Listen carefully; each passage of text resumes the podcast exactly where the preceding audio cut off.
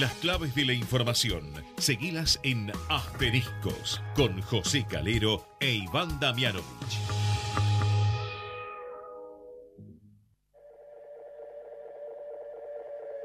Esto que estás oyendo ya no soy yo. Es el eco del eco del eco de un sentimiento.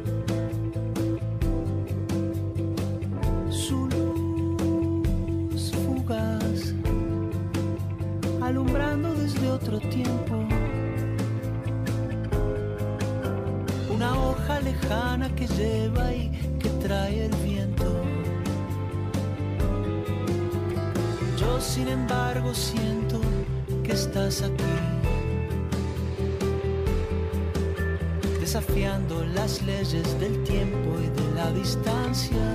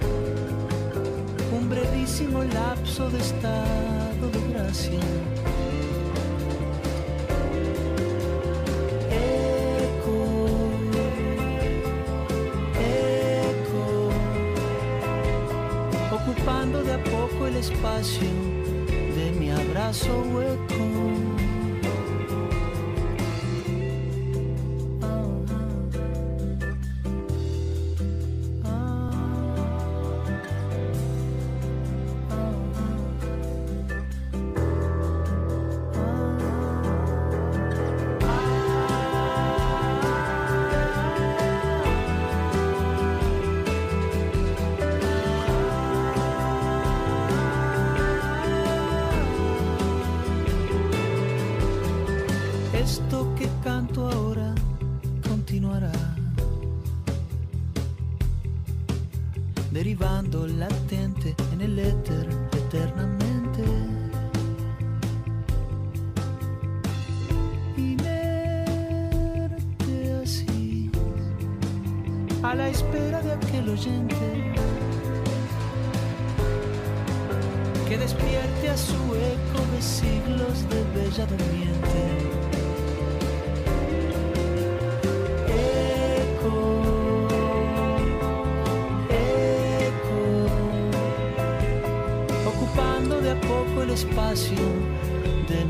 mi abrazo hueco. Esto que estás oyendo ya no soy yo. Es el eco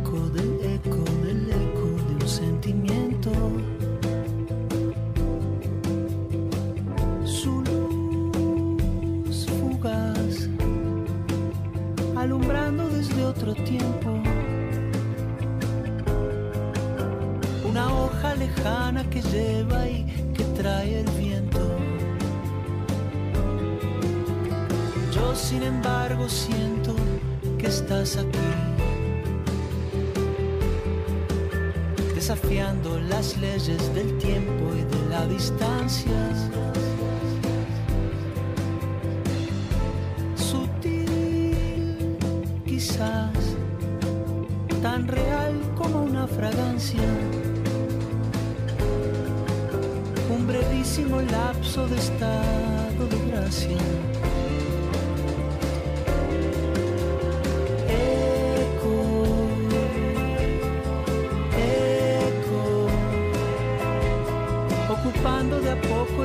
De mi abrazo hueco.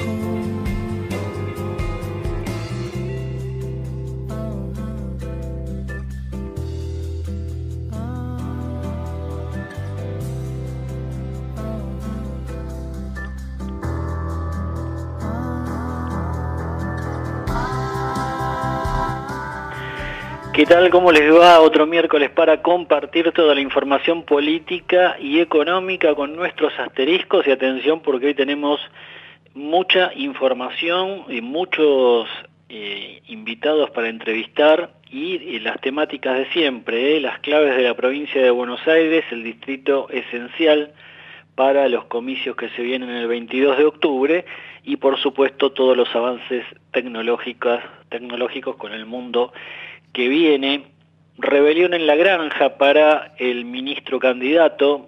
Sergio Massa quiso dar eh, una voz de orden el domingo último, difundiendo una serie de medidas que afectan a todo el circuito económico, la esfera privada, pero también la pública, y es acá donde tuvo problemas eh, Sergio Massa para imponer su criterio. Fue cuando anunció una suma fija para trabajadores, tanto privados como públicos, porque ya hay una docena de provincias que dijeron no estar en condiciones de dar la suma fija que pretende Massa en medio de la campaña electoral, 30 mil pesos en septiembre, 30 mil pesos en octubre. Muchos gobernadores, en buena parte eh, peronistas, dijeron, no, no puedo eh, dar esta suma, ya tengo mi propia negociación paritaria, así que no podemos avanzar con esto. Arrancó muy mal eh, este plan Massa para tratar de darle un envión a su campaña electoral. Está muy complicado el oficialismo rumbo a octubre. Lo vamos a analizar como siempre junto a Iván Damianovich. ¿Cómo estás Iván? Hola José, buenas noches, ¿cómo estás? Bueno, no, cayó nada bien entre los gobernadores la decisión de Massa de, definir él, eh, bueno, qué hacer con, con los fondos aumentar, este, en este caso brindar una suma fija, ya no había caído bien en el sector empresarial, las principales cámaras empresarias dijeron que ese no era eh, el camino, que el camino eran las paritarias. Bueno, claro, eh, acá estamos ante, si se quiere, José, un episodio de rebelión, por llamarlo de algún modo, o por lo menos de eh, desautorización, que no es menor, ¿no? Es principalmente un, problema político eh, que eh, lo dispara, bueno, una crisis económica en la que está inmersa la Argentina desde hace mucho tiempo, pero que se ha visto acelerada en los últimos días luego de la, el resultado electoral y la devaluación. De modo que eh, una cosa, digamos, tiene relación directa con la otra, ¿cierto? Lo, lo, que llama la atención, José, en algún punto es cómo el gobierno, o si se quiere, lo que queda del gobierno, que es Sergio Massa, no, no, no fue capaz de tejer determinadas alianzas previas a, estas, a estos anuncios que eh, tal vez eh, a, los oídos este, de alguien que no está, eh, digamos, suficientemente entrenado, pueden sonar como, bueno, ideas realmente interesantes, para, por, lógicamente, bien intencionadas, pero que a la hora de, digamos, de implementarlas, tienen una complejidad muy grande, en especial cuando se trata de, eh, bueno, eh, interferir en las relaciones laborales del sector privado, ¿no? La Sí, sí, sí. Bueno, y todo esto, todo esto, Iván, en medio de una debilidad creciente por parte del oficialismo, y lo vamos a conversar ahora con Guido Moscoso, eh, politólogo de la consultora Opinaya,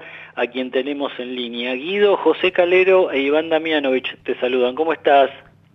Hola José, Iván, buenas noches, ¿cómo están? Bueno, ustedes hicieron un trabajo, un trabajo interesante, eh, lo, llaman termómetro eh, ciudadano, es una, un sondeo online sobre la opinión pública, estaba revisándolo y eh, los números no le estarían dando bien al gobierno, ¿no?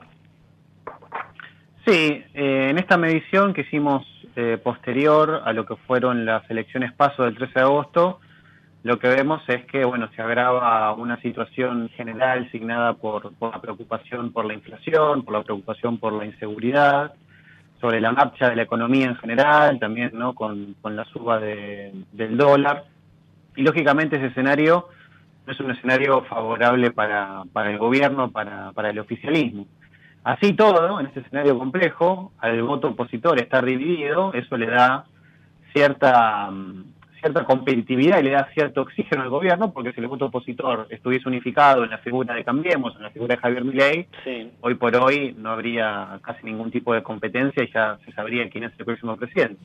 Pero como el voto opositor está dividido, el gobierno con esta magra gestión, sobre todo desde lo económico, puede llegar con cierta expectativa de cara a octubre, al menos para entrar a una segunda vuelta. Entrar al balotaje, que es a lo que está apuntando el equipo de Sergio Massa, y con poca ayuda, porque por un lado eh, Cristina Kirchner no habla sobre la campaña política, que bueno, podría fidelizar un poco más a, los extremos que hay en, el, en la alianza gobernante, eh, y por otro, bueno, cuando habla el presidente queda queda a contramano generalmente, recibe muchas críticas. Estaba observando eh, la evaluación que hace la gente, según el sondeo de ustedes, sobre la economía, es muy mala.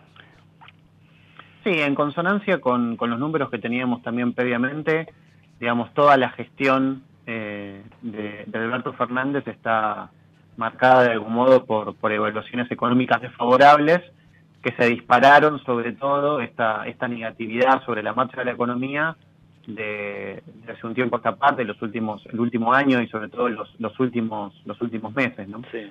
Hoy por hoy, en esta última medición de agosto, te diría que casi el 90% de la gente dice que la situación económica es mala. Eh, con lo cual, ese es un punto, digamos, eh, muy, muy particular y muy especial en años electorales en, Argentina y en el mundo. Es muy difícil para un gobierno poder ser reelecto cuando la economía no va bien.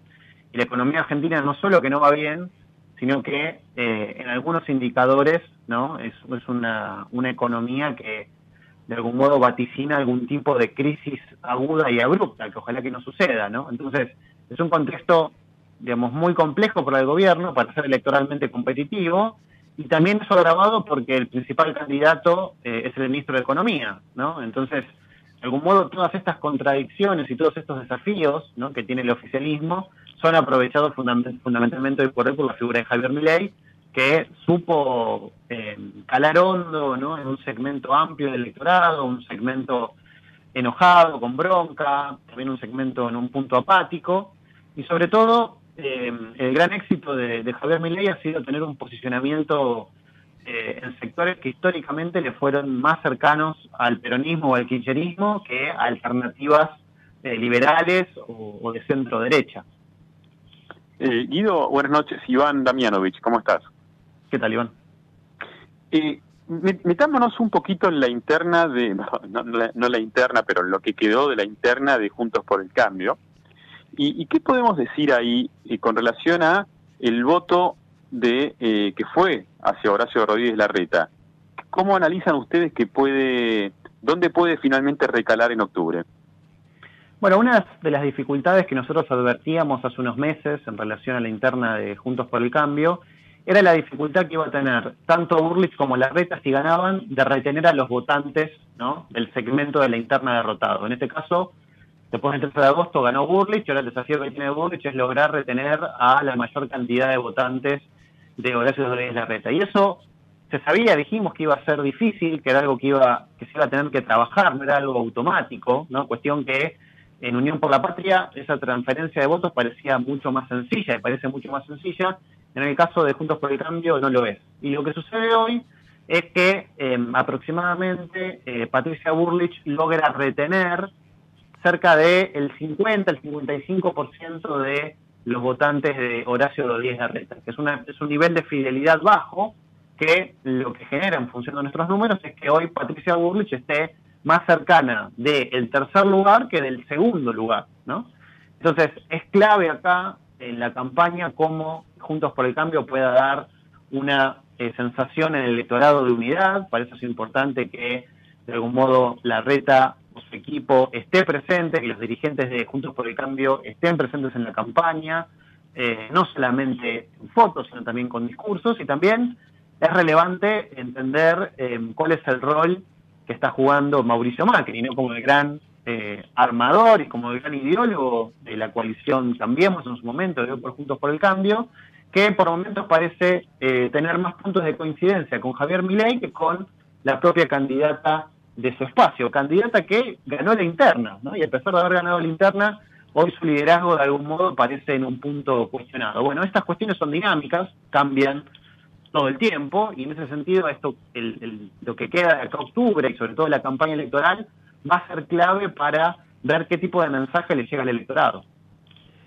Bien, bueno, un escenario muy complicado para el oficialismo, eh, una expectativa muy grande, por supuesto, en la gente que, sigue a, Javier Milei, y eh, una adversidad creciente también se observa para, para Patricia Bullrich. Habrá que ver cómo evoluciona, no falta tanto para la elección, eh, estamos más o menos a 50 días, un poquito más, eh, pero se, se, empiezan a definir estrategias, se habla de que este jueves va a presentar a su economista de cabecera, un hombre que muy mediático como Carlos Melconian, Patricia Bullrich, veremos si eso la, ayuda a sumar algunos puntitos. Guido, gracias, te mandamos un abrazo. Un abrazo para ustedes y para toda la audiencia. Buenas noches, que esté muy bien. Bueno, Iván, indudablemente eh, a Massa eh, el escenario económico se lo lleva por delante, ¿no? Bueno, hay, hay una realidad, José. Eh, la situación se ha ido, em, ha ido empeorando dramáticamente, vamos a decirlo de esta forma. Eh, una cosa era eh, cuando, bueno, eh, a principio de año empezaba a alejarse la, el espejismo aquel con el que alguna vez este, soñó o por lo menos incluso esgrimió el propio Massa de ver este, una, una inflación en, en desaceleración en menos de un 4%, un 3%, que son números muy altos, pero que bueno, podrían abrigar cierta esperanza. Bueno, lejos de confirmarse esos pronósticos, la realidad eh, nos mostró que estamos en un proceso inverso y la devaluación que más atribuye eh, al Fondo Monetario como el, como el ideólogo, si se quiere, bueno, no deja de implementarla este gobierno y su ministerio. De modo que en realidad eh, el impacto de la devaluación en los precios de agosto que mañana termina bueno, eh, los, los analistas más conservadores hablan de una inflación del 10%. Eh, esperemos, por supuesto, que, que, sea lo menos posible, pero es muy difícil pensar que en un contexto con una inflación eh, de dos dígitos mensual, con, eh, bueno, una realidad eh, de, de, tipo cambiaria excesivamente volátil, un, un dólar eh, con una brecha cambiaria de un 130% y con eh, valores o números, índices eh, de pobreza que, empiezan a llegar también justamente como consecuencia de esta estampida inflacionaria, también muy altos. Entonces es muy difícil pensar que tiene chances electorales un gobierno que se está haciendo con, con estas cifras. Pero nunca está dicha la última palabra, José, eh, la realidad también nos muestra que, la moneda está en el aire, ¿no? Si uno toma la única encuesta que vale, que es la PASO, vamos a ver que entre el primero y el último hay solo tres puntos de diferencia. Sí, sí, sí. sí. Bueno, eh, y, para, para analizar un poco, Iván, ¿qué puede ocurrir ¿no? con la inflación, el dólar, eh, y si le alcanza a este gobierno para llegar al final del mandato con, con la devaluación que aplicó, lo, lo sumamos a Rodrigo Álvarez, para hablar de, economía. Rodrigo, José Calero e Iván Damianovich te saludan. ¿Cómo estás? ¿Qué tal? ¿Cómo están? Buenas noches. Bueno, eh, observando por un lado en el arranque del programa, eh, bueno, los números no le están yendo bien, no solo en materia económica, sino tampoco en, materia de, intención de voto al gobierno. Eh, se le complicó más con esto, con esta rebelión entre comillas de gobernadores a masa para, para aplicar la, la suma fija. Y hay, hay señales, eh, Rodrigo, no sé, que la información y los datos que ustedes manejan, de que el consumo se está eh, eh, congelando, para decirlo de alguna manera, y podría terminar el año con, signos negativos. No sé qué, información manejan ustedes. Mira, creo que hay muchas cosas para analizar.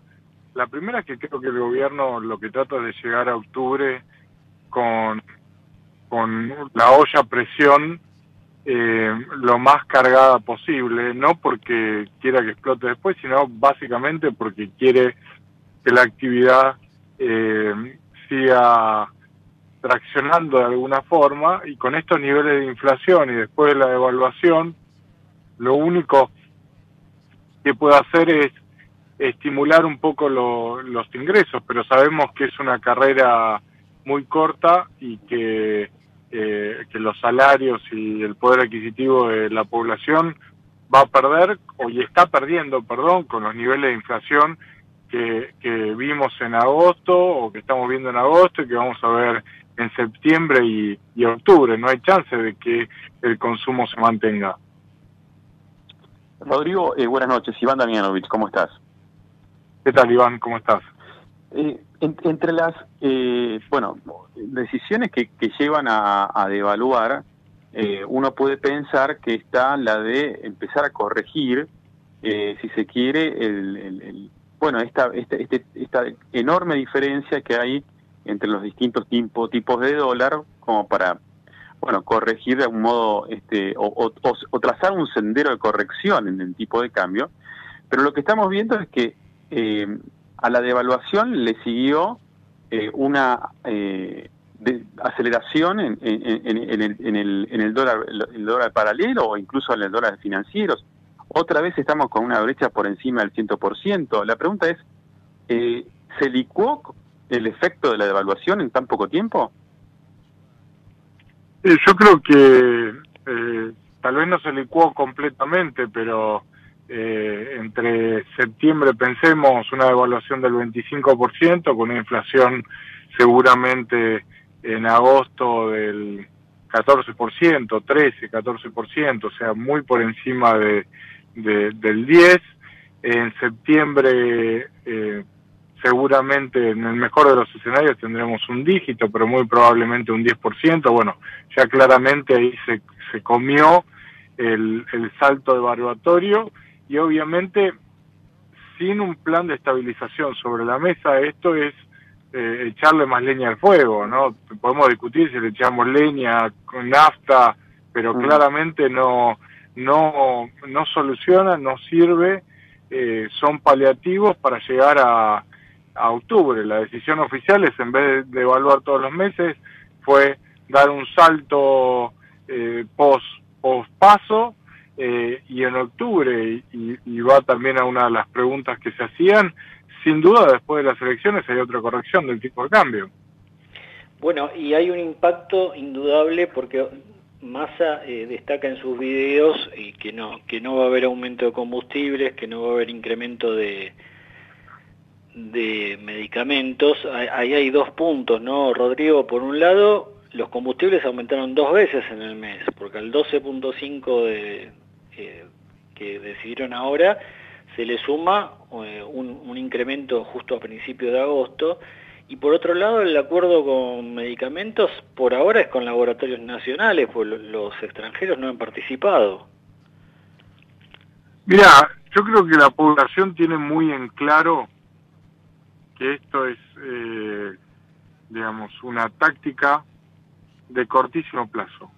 Lo que no aumentas ahora eh, va a aumentar el día después de, la, de las elecciones, ¿no? Entonces, eh, sin una, una corrección y un proceso que baje el ritmo eh, inflacionario paulatinamente y acompañado con un conjunto de medidas, digo, eh, ninguna de estas medidas va a generar un, un cambio permanente en la situación de ningún sector de la, de la sociedad. Lo que, lo que estamos discutiendo es cómo eh, se retoca un poco la foto eh, y la verdad que la población ya, ya entiende, ya sabe que esa, esa táctica tiene patas cortas. Rodrigo, gracias, que te vaya muy bien. Muchas gracias, un saludo muy grande. Bueno, Iván, indudablemente está atravesado por la crisis económica y social eh, esta elección, pero hay eh, otro emergente eh, que es la necesidad aparente, por lo menos hasta ahora, de más de un tercio de la población, de hacer un cambio de raíz de, las caras del, sistema político, ¿no? de la dirigencia. es como que hay una, una mirada de decir, bueno, hasta ahora en estos 40 años de democracia, peronismo, radicalismo, el PRO, la coalición cívica, una serie de, de, emergentes partidarios mm, no, no nos llevaron eh, al, lugar que esperábamos y ahí nace esta, esta idea de eh, votar a, un, hombre que viene fuera del sistema, que cuando uno lo escucha da la impresión de que no está a veces en sus cabales, eh, pero que ha, que ha calado hondo en, en, el, en el votante, parece, ¿no? Sí, definitivamente, José. Es lo peligroso de esta decepción con la política es, eh, bueno, justamente la irrupción de eh, outsiders, de personas que, que, no tienen, eh, digamos, eh, cultura política, y la cultura política per se no es algo no es algo malo, el problema está muy denostada, pero la verdad es que cuando uno piensa un país y cuando uno piensa en dirigentes que tienen que tomar decisiones, que tienen que tener este, una mirada del mundo, que tienen que tener la sensibilidad social, la experiencia de, bueno, haber conducido desde un centro de estudiantes, una entidad empresaria o una organización social o incluso un partido político o una militancia, en fin, hay una carrera política, claro, uno podrá decir, bueno, pero a las pruebas me remito. Todas esas personas que vienen con esa carrera política, o por lo menos gran parte de ellas, nos demostraron que han sido verdaderamente ineficaces a la hora de llevar adelante un proyecto de nación, y tienen razón. Pero claro, eso no, eh, digamos, amerita que podamos decir que el sistema no sirve. ¿no? Entonces, cuando nos salimos de los sistemas, bueno, se puede esperar cualquier cosa. En la historia del mundo hay muchos ejemplos. Esperemos que si finalmente la elección soberana del pueblo es sobre la figura de Javier Milei, bueno, sea en todo caso un hombre que se adapta de alguna forma a un sistema con el cual deben tomarse las decisiones y que esto sea para bien de la Argentina. La realidad es que hoy por hoy mi ley es un misterio, mi ley es una expresión de deseo, mi ley es una declamación de ideas que suenan bien, pero la implementación real, concreta, en un sistema eh, político, en, una, en un esquema constitucional como tiene la Argentina, con división de poderes, bueno, cuando uno rasca un poco se da cuenta de que en gran medida es impracticable. Veamos cómo suceden todavía, José, estos dos meses, pero preparémonos para escenarios donde muchas de las promesas electorales, si llegan finalmente al poder aquellas personas que las eh, promueven, bueno, ¿cómo van a implementarlas eh, sin que eh, volemos todos por los aires? Me parece que acá el desafío de la Argentina es encontrar un dirigente que comprenda la situación, que se involucre, que tenga parámetros de honestidad, pero que además entienda cómo es la cosa pública, ¿no? Administrar las cosas de todos. Hasta ahora los que hemos tenido han sido decepciones y estamos sufriendo una crisis en el sentido aparentemente terminal. Todavía, lógicamente, hay mucho por, por escribirse, así que seguiremos este, de cerca este proceso. Iván, nos reencontramos la semana próxima. Con mucho gusto. Un abrazo grande, José. Vamos la radio.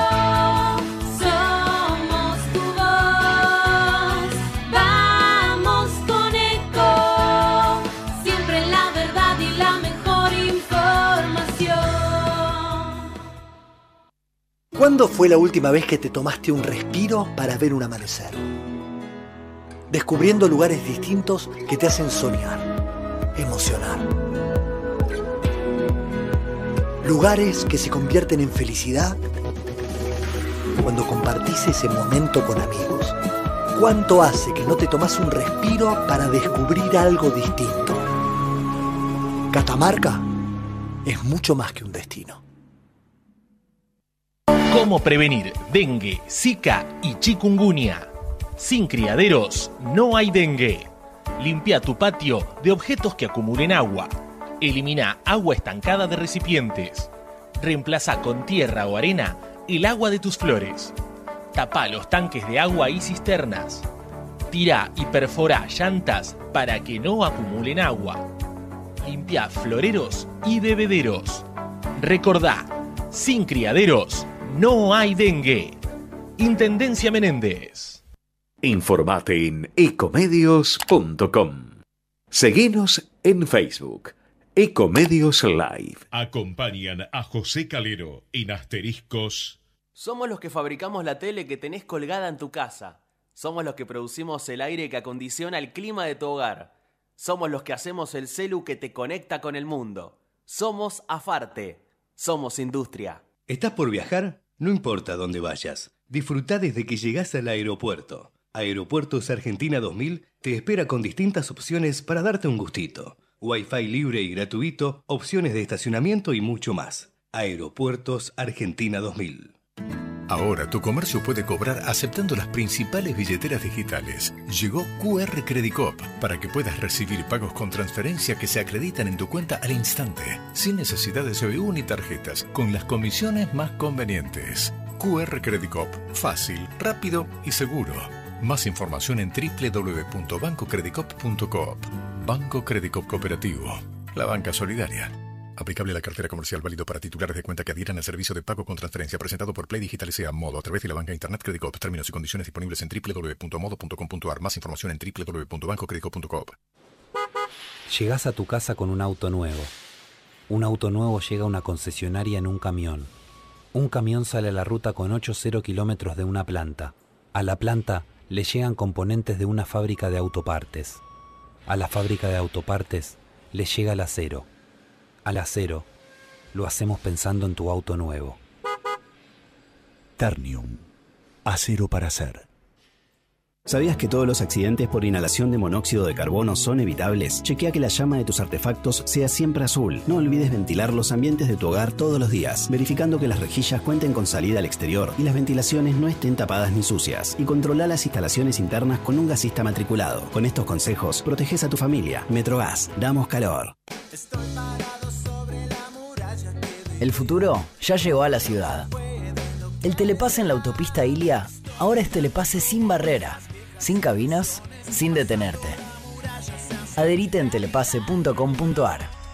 AUSA, Autopistas Urbanas. ICBC. El futuro nos inspira. En el Ciudad sabemos que hoy ser el banco que te banca es ayudarte a ahorrar para que disfrutes de lo que más te gusta. Por eso con las tarjetas del Ciudad tenés descuento los 7 días de la semana para que ahorres en supermercados, combustibles, jugueterías, restaurantes y mucho más. Pedí tu tarjeta online y empezá a disfrutar todos los descuentos del Ciudad. Entérate más en bancociudad.com.ar. Vení al Ciudad, entra al banco que te banca. Promociones válidas hasta el 31 de 12 de 2023 para compras de empresas realizadas en comercios de uso de rubro según corresponde en la República Argentina pagado con la tarjeta de Banco Ciudad y o modo para más información consulta de bancociudad.com.ar. Grupo Petersen, desde 1920, construyendo el país. Capacitate de forma fácil y gratuita. Accede al Instituto Legislativo de Capacitación Permanente en legislatura.gov.ar. Legislatura porteña. Nos une la ciudad. El Banco Provincia se está actualizando. Más tecnológico, Tecnológico, más dinámico, dinámico, más innovador. innovador. En otras palabras, el Banco Provincia está más 2.3. ¿O no? Vos con tono robótico. Así es, humano. Está más 2.3. Banco Provincia. Derecho al futuro. Futuro. Y ahora, el mundo que viene en Asteriscos. Con toda la información sobre las tecnologías de vanguardia con Rodrigo Barber. Y todo lo que viene llega de la mano de Rodrigo Barber. ¿Cómo estás, Rodri? José. Bueno, mucho ruido eh, se generó este, esta semana en el mercado porque finalmente el gobierno dio una señal eh, respecto de algo que se estaba esperando y que puede representar unos buenos ingresos de dólares para, para el Tesoro, que es, eh, bueno, la licitación, esto puede cambiar la vida para quienes hacen un uso muy intensivo de eh, Internet, de la navegación por la web, de los celulares, que es esta tecnología 5G. Em, lo primero es eh, en qué se diferencia, eh, Rodri, respecto de lo que es la que tenemos ahora, que es la 4G. Bueno, te cuento. La diferencia real entre lo que es la tecnología 5G y 4G no lo vamos a notar tanto los usuarios comunes como sí lo van a notar en cambio lo que son eh, las empresas o los servicios o los grandes servicios eh, donde tienen que hacer cobertura sobre grandes ciudades. Eh, básicamente lo que mejora 5G es la capacidad de poder tener muchísimos más dispositivos conectados, que a veces pasa o pasaba que se saturaban las cantidades de líneas que soportaban los sistemas.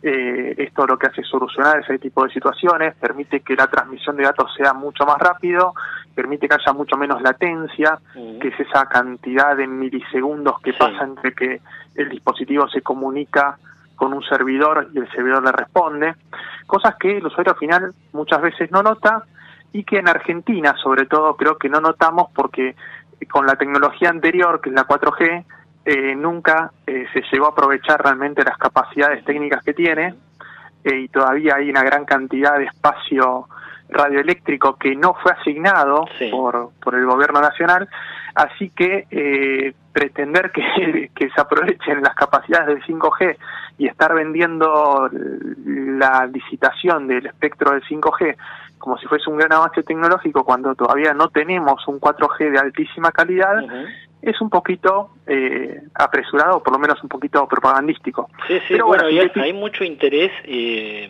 por parte de, del gobierno. Y, imaginemos que cada uno de, las, de los pliegos de licitación son 350 millones de dólares. Eh, con, con, tres, eh, con tres pliegos recaudaría eh, 1.050 millones. Eh, a esto se suma que aparentemente, según señalan en la oposición, a- habría un cuarto tramo que se asignaría directamente a ARSAT y eh, podría caer en manos de empresarios amigos de este gobierno. Ahora, toda la impresión, Rodríguez, que no se llega en este mandato a avanzar con esto, ¿no? Mira, toda esta información que decís vos está confirmada.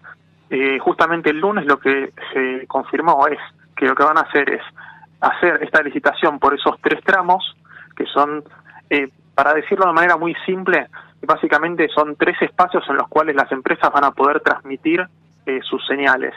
Se dividió, es un tramo que va de 3.300 a 3.600 MHz, lo dividieron en tres lotes y cada lote lo quieren vender por esos 350 millones de dólares, que es lo que vos comentabas. Y se reservaron para ARSAT, como bien decías vos, un lote más de 100 MHz que está de 3.600 a 3.700 y que esto ya está generando bastante polémica, bastantes problemas.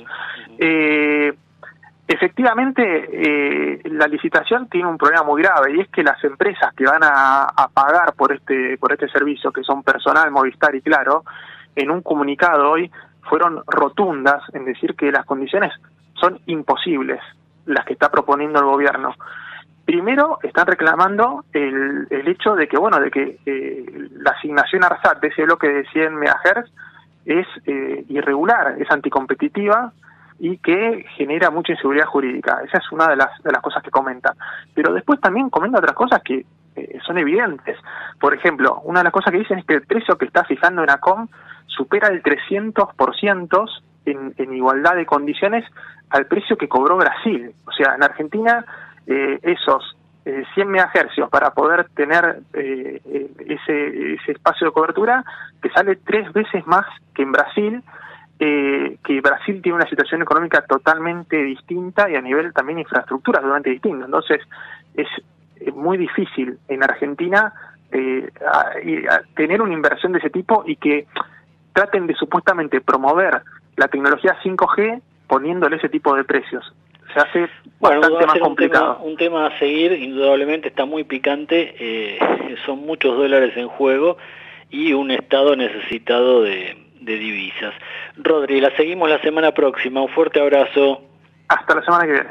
Ya lo tengo en línea a Camilo Tiscornia, economista, es IT consultora. Eh, Camilo, José Calero te saluda, ¿cómo estás?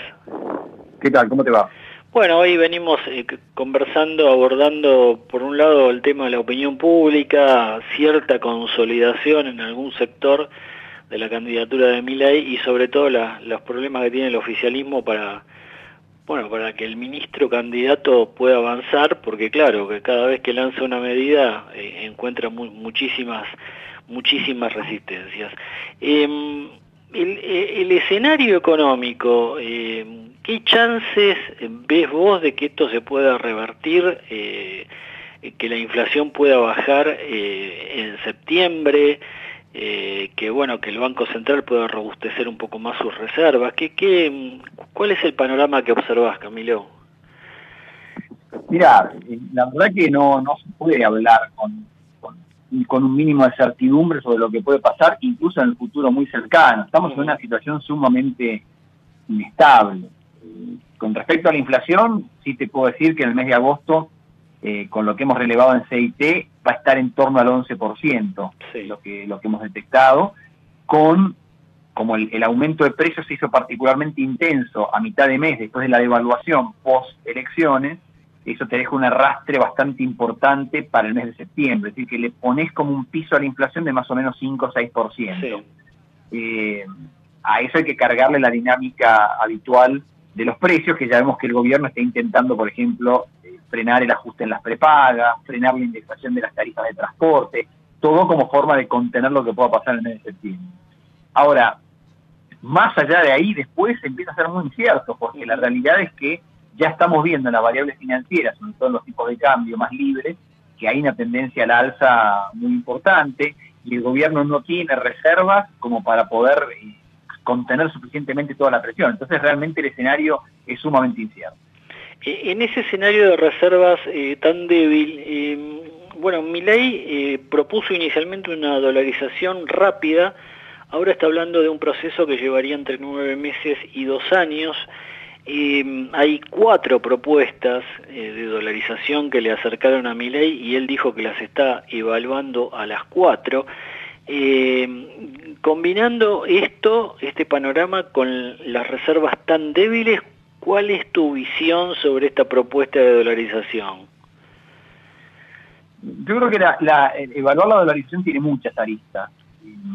Creo que tal vez la más atractiva es que si se puede implementar, termina haciendo bajar más o menos rápida la, rápido la inflación. y, y, tal vez en el caso argentino tenemos la experiencia de lo que fue la convertibilidad, que es un sustituto bastante cercano, como la inflación bajó muy rápidamente, veníamos de una hiperinflación hace un, unos meses previos, y la inflación bajó muy rápidamente. Así que eso diría que es virtualmente indiscutible. El tema es, por un lado, las condiciones en las que se llegue a implementar la, la dolarización, primero, y después los efectos de más largo plazo. Y ahí yo diría que en esas, en esas partes hay muchas dudas, porque empezando porque no queda del todo claro de dónde salen los dólares para dolarizar y eventualmente a qué tipo de cambio se va a dolarizar, y por otro lado porque a largo plazo termina siendo un sistema muy rígido que si no va acompañado de otras reformas puede traer problemas a la Argentina más adelante.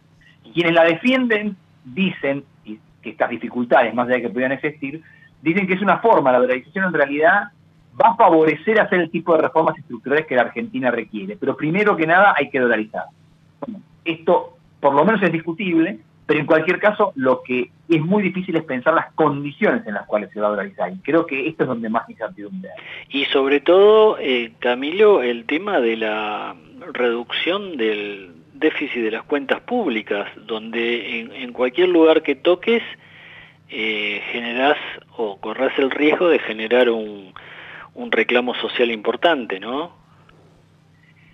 Sí, yo creo que eh, la, lamentablemente, eh, por fuera de la dolarización, digo algo más en términos generales, me parece que lamentablemente estamos en una situación tan compleja que eso no puede ser un disuasivo para implementar una corrección importante de la macroeconomía. Eh, yo creo que el que tenga que asumir tiene que entender que para estabilizar la economía y evitar escenarios muy complejos, va a haber que pagar costos políticos, lamentablemente. Sí, sí, sí. Y yo creo que en parte eh, la sociedad de alguna forma lo intuye. Si uno toma los votos que recibió Milei, más los votos que recibió Patricia Burri, que si bien tienen diferencias en algunos aspectos, en otros desde el punto de vista económico están hablando de cosas bastante profundas que cambiarían. Con lo cual, evidentemente una parte importante de la sociedad creo que más o menos interpreta que esto va a ser así, con lo cual eh, lamentablemente es algo que vamos a tener que atravesar, creo yo. Bien, bueno, interesante este último punto, Camilo. Gracias, por, como siempre, por este contacto con Asteriscos. Que te vaya muy bien. Hasta luego. Bueno, y, y siguiendo con las controversias, eh, hubo eh, ya desde ayer, y hoy se, se agudizaron, protestas, reclamos, eh, cuestionamientos de parte de las cámaras empresariales contra esta decisión de Sergio Massa de entregar una suma fija libremente, eh, sin consultar a nadie, eh, sin saber tampoco cuál es la situación del sector empresarial. Queríamos eh, tener más información de primera mano de esto, lo tenemos en línea Fabián Castillo, presidente de la Federación de Comercio de la Ciudad de Buenos Aires. Fabián, José Calero te saluda, ¿cómo estás? ¿Qué tal, José? Bueno, Un gusto por hablar con ustedes. Queríamos tener un panorama, ustedes representan a, buena parte del comercio porteño, que es eh, e- enorme la cantidad de, negocios, eh, que bueno, están todo- todos los días contando las monedas para, para afrontar los gastos que tienen. Eh, y bueno, queríamos ver cómo lo estaban observando ustedes, qué, qué reciben de sus asociados respecto de esta idea de dar una suma fija, por ejemplo. Sí, la verdad que lo que decís, José, es tal cual lo que nos pasa a todos nosotros. Y esto para que tu importante audiencia sepa, FECOBA es una institución que tiene 70 años de vida, tiene 243 cámaras, son 115.000 pymes del comercio, la industria, el turismo y los servicios. Es la única federación que dice que en su estatuto que son todas las cámaras que tengan su sede en la Ciudad de Buenos Aires. Nosotros tenemos la Cámara Argentina del Automotor, la Cámara Argentina de la Construcción PYME, yo soy presidente de la Cámara del Calzado, yo soy eh, del sector del calzado. Este, o sea, es una institución que está en la Ciudad de Buenos Aires, pero transita la parte nacional. Y también soy vicepresidente de CAME, que es la Confederación Argentina de Miembros. O sea, te voy a dar un panorama mucho más de la Kia Causoya y de Claro. Mendoza Mar del Plata sumada a la, a la capital federal. La verdad, estamos en un momento realmente de, de suma preocupación porque venimos arrastrando situaciones que realmente no tendrían que existir, ¿no? Como, como esta alta inflación que está ya desmadrada, totalmente desmadrada. No, no, no hay precios de control, no sabemos si lo que estamos recibiendo de materias primas, si es que las recibimos, porque hay un gran problema con la CIRA, que no hay materias primas, pero el valor de referencia de esos productos. ¿Qué significa esto, José? Que realmente cuando nosotros llegamos a producir, si llegamos a producir en la cadena de valor, no sabemos si lo que estamos vendiendo es realmente una- un factor de reposición para la pyme. Y la pyme, su financiamiento, y lo venimos reiterando, no es el banco, porque nuestras carpetas no están en condiciones de la exigencia que tienen los bancos, sobre todo los bancos privados, como si fuese una gran compañía global. Y venimos de golpes durísimos de la pandemia, etcétera. Hemos hablado contigo en su momento cuando fue el cierre total Sí, de los negocios, de los comercios, de, de- de todo lo que nos venido pasando, que se ha comido el capital. Y hoy, una medida totalmente inconsulta, totalmente inconsulta, nos dice que tenemos que, cualquiera sea, no importa si es un kiosco de un barrio, o es una carnicería, o es una zapatería, tenemos que poner un bono sin decirnos si podemos pagarlo o no podemos pagarlo. Cuando nosotros lo que apoyamos constantemente es el tema paritario. CAME es una entidad que es paritaria del sector comercial, donde se sienta con el Sindicato de Comercio, el Ministerio de Trabajo, conjuntamente con la CAC, que es la Cámara Argentina del Comercio, y se discute y dice, bueno, el, el sueldo de un vendedor es tanto, hay que aumentarlo un 7 más un 4, y hay una discusión que dura quizás un mes, y hace poco se cerró la paritaria, y bueno, se llegó a un acuerdo. Ahora, esto, la verdad, ustedes vieron cómo vino, que primero se iban a hacer multas, después no son multas, que después este, las provincias eh, no la pagan, que alguno la paga. La verdad que me, me- la me da muchísima, y la palabra del adjetivo calificativo como ciudadano hablo y no como dirigente, mucha pena en el momento que estamos viviendo en la Argentina, que tenemos que tener un momento de diálogo, tenemos que tener un momento de que cada parte de, de la sociedad sea parte de la solución. Y no que nos diga a nosotros como si fuese un laboratorio, vamos a probar qué pasa con esto. Bueno, hoy la, interpretación de las 243 cámaras que están asociadas a la institución, y me vienen trayendo, yo soy de zapatero, me he reconvertido en psicólogo, casi psiquiatra, me había faltado materia para psiquiatra, atendiendo todos los días a los pacientes, es decir, no lo podemos pagar. No lo podemos pagar porque no lo tenemos para pagar. Sabemos que la gente necesita ganar más, pero no es la medida de poder sacar de la noche a la mañana, decir, hay 30, que después los 30 los sumamos, los restamos. La verdad, este, es un tema muy penoso, muy penoso y de mucho dolor en este momento que está viviendo. Massa la- está, está diciendo, Sí. bueno, nosotros también vamos a aportar eh, con la devolución o la exención de algunos impuestos y, y ponen mucho el acento en el tema de los créditos y, y algunas pymes nos han hecho llegar que el tema de los créditos ya eh, tampoco sirve sirve demasiado. No, no sé qué experiencia tienen ustedes con esto. Mira, nosotros, y acá tenemos que también poner el, el- punto sobre la CID, que estamos viendo un proceso electoral, ¿no? Que, que, que no es menor. Después de 40 años este, defendiendo la democracia, ¿no? Que, tan, que bien este, nos tiene que hacer a, la- a los ciudadanos. Eh, el tema acá es que los bancos terminan haciendo su propio negocio con tasas altísimas. Y yo te voy a dar un dato para que tengas vos, que es sumamente importante que hemos referenciado desde la federación, a través de la Cámara de las tarjetas de crédito. En el último año se cayeron del sistema 4 millones de plásticos. Cuando uno va al estudio de estos 4 millones, casi 4 millones de plásticos que se cayeron, 4 millones de tarjetas, es de clases medias, medias, bajas. Que con esa tarjeta de crédito terminaban financiando los últimos 15 días del mes. Sí. Las tasas de interés de los bancos, porque mucha gente no llega y termina pagando el mínimo, llegan a superar el 170% por pagar el mínimo. 170%. Entonces, ¿cuál es el tema? Entra en una, una involución de la misma necesidad. Y los bancos terminan lucrando a través de la necesidad de la gente. Porque lo que Claro. mejor para ellos les puede pasar es que la gente pague el mínimo. Es un Y después, si no tienen, insostenible lo sa- lo sacan de- del sistema. de continuar así. Fabián, gracias por este contacto, te mandamos un fuerte abrazo. Bueno, gracias José y la verdad que siempre a disposición para que justamente poder transmitir la voz de, de cientos de miles de familias que somos las pymes. Gracias. Muy bien, que te vaya muy bien. Bueno, ahí estaba, ¿eh? Fabián Castillo, presidente de la FECOA, la Federación de Comercio de Buenos Aires, como él explicaba, abarca también a industrias y otro tipo de, de empresas.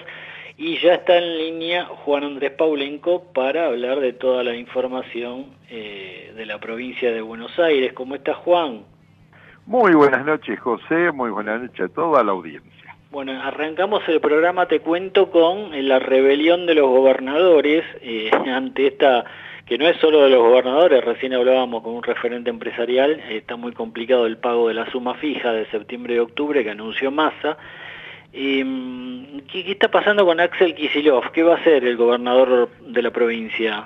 A ver, Axel dio a entender que él lo pagaría, pero también convocó urgente para organizar una mesa de representantes sindicales para el seguimiento de paritaria. Yo me animaría a decirte, José, de que Axel dijo lo pago, pero, este, a ver, ayudame un poquito más con la coparticipación, ¿no? Claro, claro. Bueno, y ahí había también un tema de que le mandó un mensaje a los intendentes de que no, no les va a dar plata para pagar el bono este en, en, en cada distrito, ¿no?